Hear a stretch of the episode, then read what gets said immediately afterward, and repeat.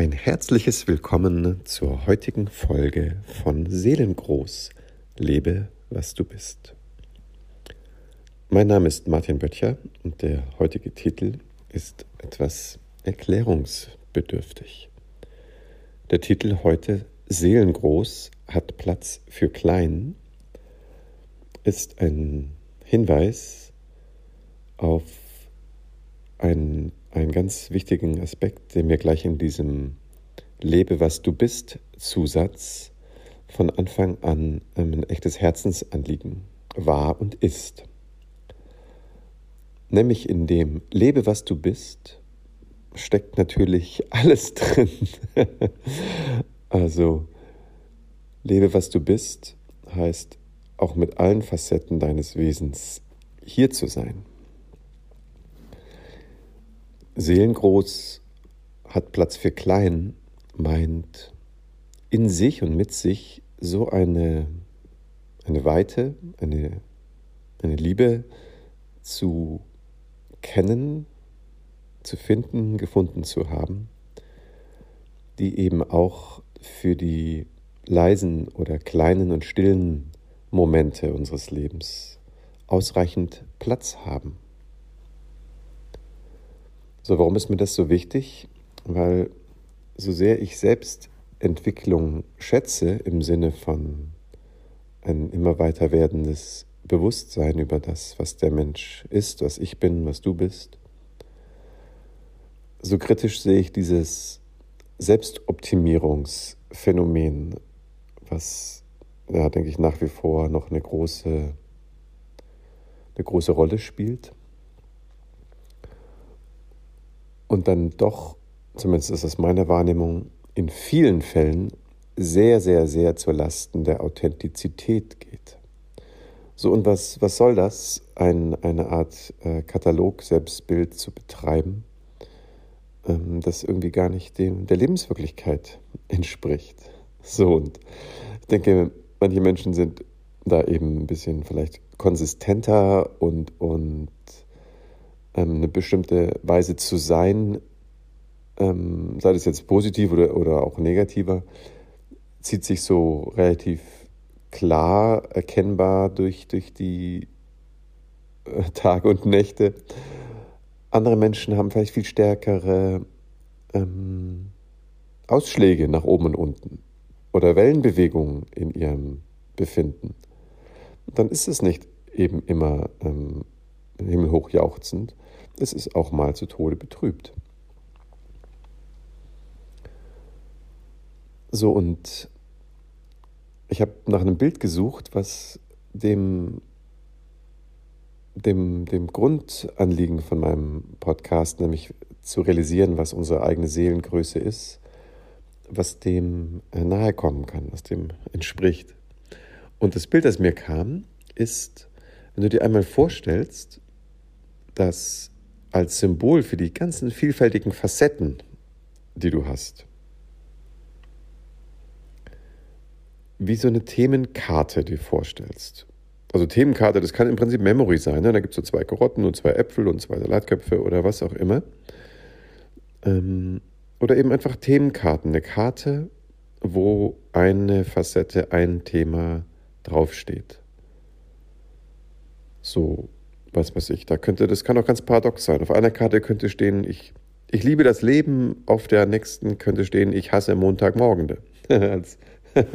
wenn die nicht zum Leben gehören. Aber das darf ruhig so eben genau so sein. Es darf paradox und auch widersprüchlich sein. So, und jetzt möchte ich dir mal bitten, dir vorzustellen, vielleicht erstmal so als Bild, du hättest also so Themenkarten und hältst die fest so zwischen Daumen und Zeigefinger. Jetzt will ich das schon ganz unwillkürlich machen. mir fast das Handy aus der Hand gefallen. ja, also du kannst dir also das auch sehr plastisch gleich vorstellen. Eigentlich immer je plastischer, desto besser, vor allem für den zweiten Schritt. Jetzt muss ich kurz mal lachen. Ach ja, genau. Ist immer, finde ich, sehr schön, wenn die, die Inhalte sich schnell verkörpern. Und natürlich wünsche ich mir, dass das nicht nur bei mir so ist, sondern vielleicht auch bei dir beim Zuhören jetzt gerade. So, ich komme nochmal auf das Bild mit den Themenkarten. Stell dir vor, du hast also so einen Stapel Karten zwischen Daumen und Zeigefinger und hältst sie so fest. So, solange das ein kleiner Stapel ist, ist das ganz einfach. Und wenn es jetzt immer mehr Karten werden, dann wird es irgendwann ein bisschen anstrengend für Zeigefinger und Daumen, die noch zusammenzuhalten. Kann alles Mögliche passieren. Es können welche rausrutschen oder es ist einfach nicht mehr möglich, die sicher und stabil festzuhalten. Und zum zweiten Schritt möchte ich dich bitten, dir mal vorzustellen, dass diese Hand, dieses Vermögen, was da wirkt, was Daumen und Zeigefinger so hinbekommen, dass das ein Hinweis auf die Seelengröße ist, auf den Seelenraum, die Seelenweite. Das hat natürlich anfangs recht viel mit unserer Achtsamkeit zu tun. Also wie viel willentliche Bewusstheit können wir aufbringen, um ein Thema, eine Facette von uns einfach so zu erleben.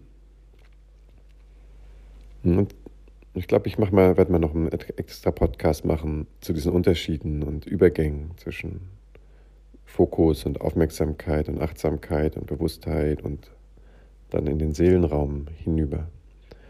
Aber so für jetzt dass du dir einfach vorstellen magst, und du kannst ruhig da dein eigenes Thema ruhig mal mit, mit reinnehmen oder deine Themen. Also, ah, ich weiß ja um das Thema von mir und das Anliegen und die Facette. So, und dann guck mal, ob du ein bisschen ahnen kannst, dass du Raum hast für diese verschiedenen Facetten von dir. Und dieses Raum haben, das ist gemeint. Raum haben heißt eigentlich, kann so eine Facette in ihrer ganzen Bandbreite schwingen. Schwingen, also Resonanz bekommen, wie bei einem Instrument. Weil jedes Anliegen, jedes Thema ist ja an eine Haltung gekoppelt. Also sagen wir mal, bei meinem Beispiel, ich liebe das Leben, aber ich hasse Montagmorgen, dann könnte ich fühlen bei dem Satz, ich liebe das Leben, dass deine Haltung aktiviert ist, die zum Beispiel das Herz öffnet und den Körper entspannt. Das wird Empfindungen einströmen oder ausströmen. All das geschieht im Innenraum. Und das ist etwas ganz anderes, als wenn ich sage, ich hasse Montagmorgen, da werde ich wahrscheinlich irgendwie ein Gesicht machen oder die Augen kneifen und vielleicht den, den Bauch ein bisschen anspannen und irgendwie einen Ärger erleben. Das heißt, es ist eine ganz andere, ein ganz anderer Klang. So, und auch den kann ich jetzt unterschiedlich stark erleben.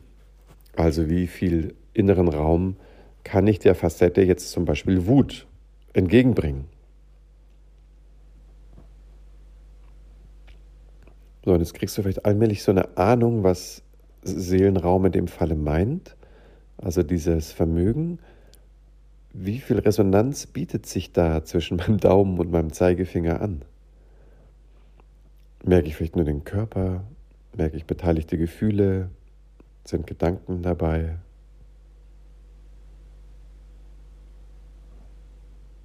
So, und wieso das so wichtig ist, so bedeutsam ist, ist,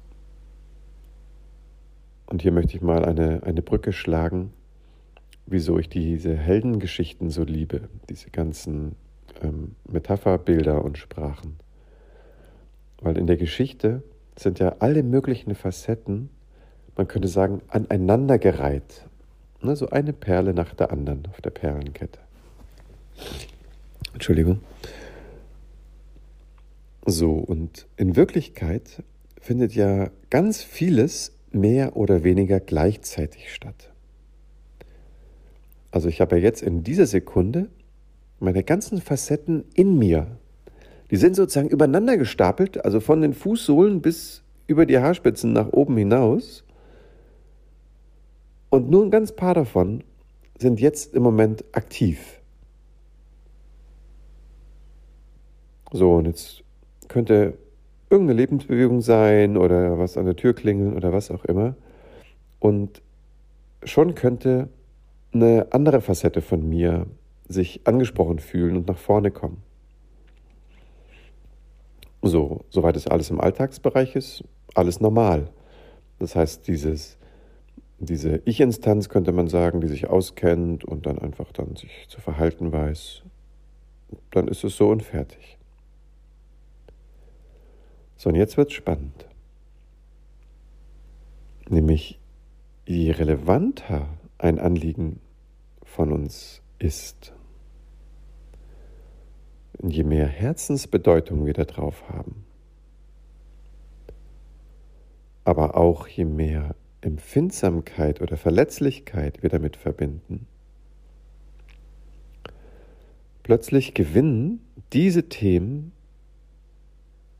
ganz, ganz viel, ja, wie soll man es nennen, Bedeutungsraum. Sie, sie machen wahnsinnig viel Emotionen in der Regel, lassen ganz viele Gefühle mit hervortreten.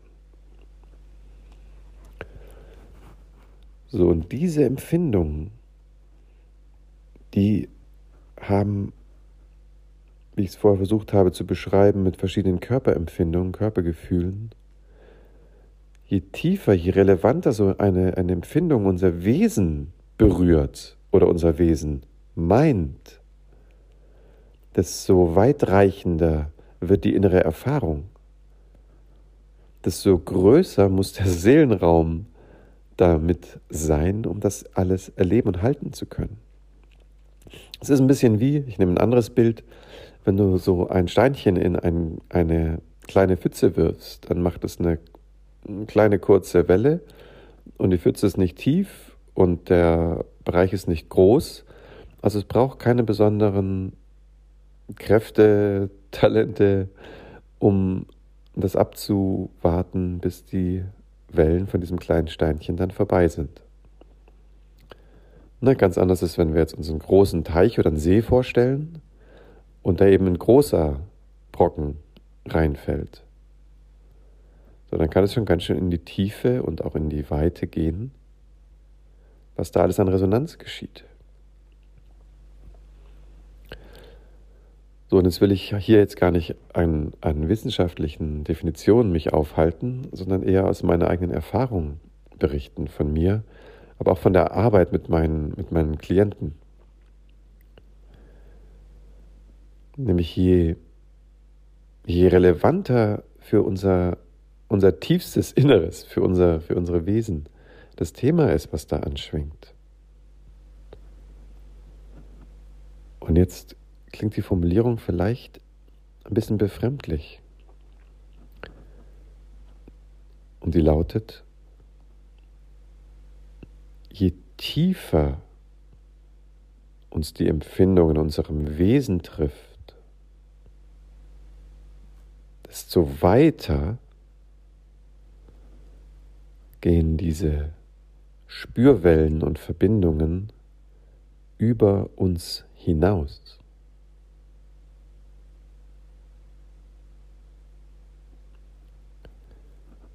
So, das ist jetzt vielleicht nicht ganz leicht zu greifen, wenn du damit noch wenig Erfahrung gemacht hast.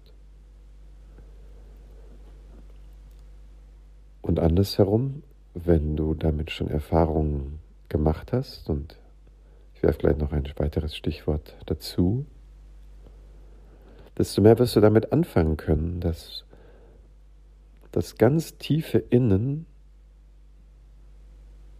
einen starken Bezug hat zu dem ganz Weiten da draußen.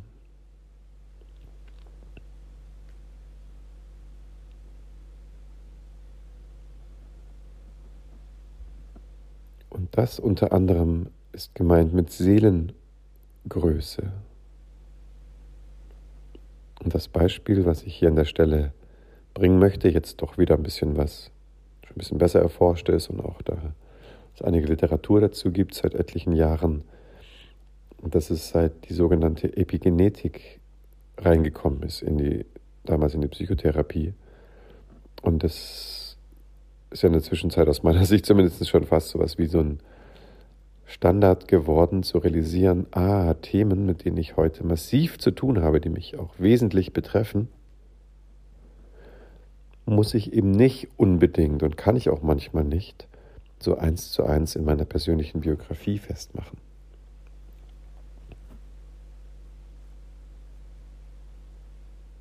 So, und sei das jetzt also ein, ein sehr, sehr tiefes biografisches Thema, aber vielleicht trotzdem aus einer Zeit, wo ich noch nicht so gut erinnern konnte, oder geht es eben tatsächlich über meinen persönlich erlebten Erfahrungsraum hinaus? Und ich bin, man könnte sagen, irgendwie verbundener Resonanzkörper mit diesem Thema. Desto größer ist aus meiner Sicht die Einladung, sich in, in diesem Seelenraum so zu beheimaten.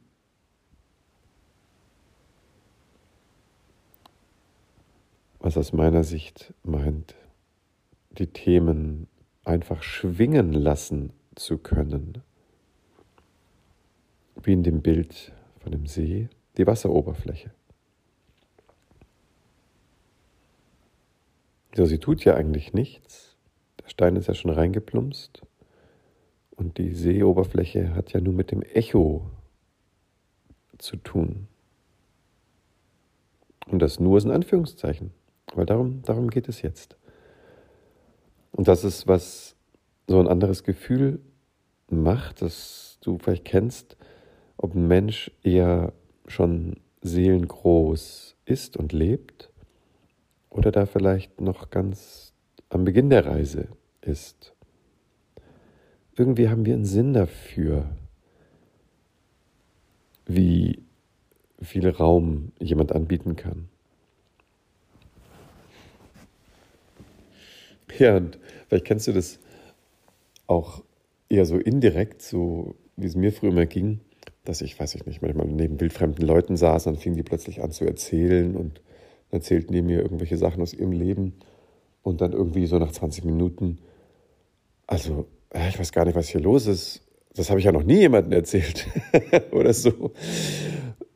Und dann weißt du, ah, da, da war gerade ein, ein Raum erlebbar und dieser Mensch, der kannte das vielleicht noch nicht so, dass es diese, diese Facette, diese Qualität eben gibt und dass die was ausmacht.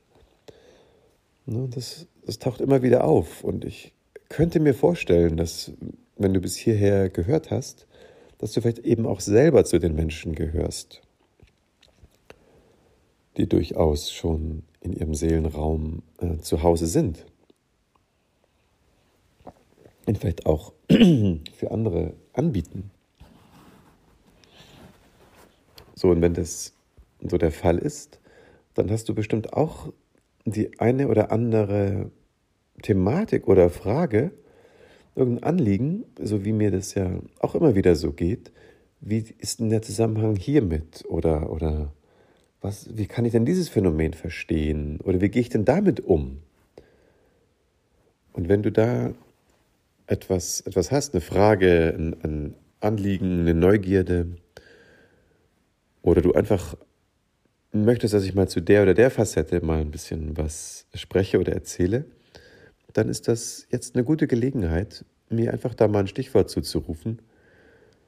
Und wenn es irgendwie geht und passt, dann, dann greife ich das gerne auf und nehme auch mal eine Facette rein, die jetzt irgendwie vielleicht gerade ein Anliegen von dir betrifft.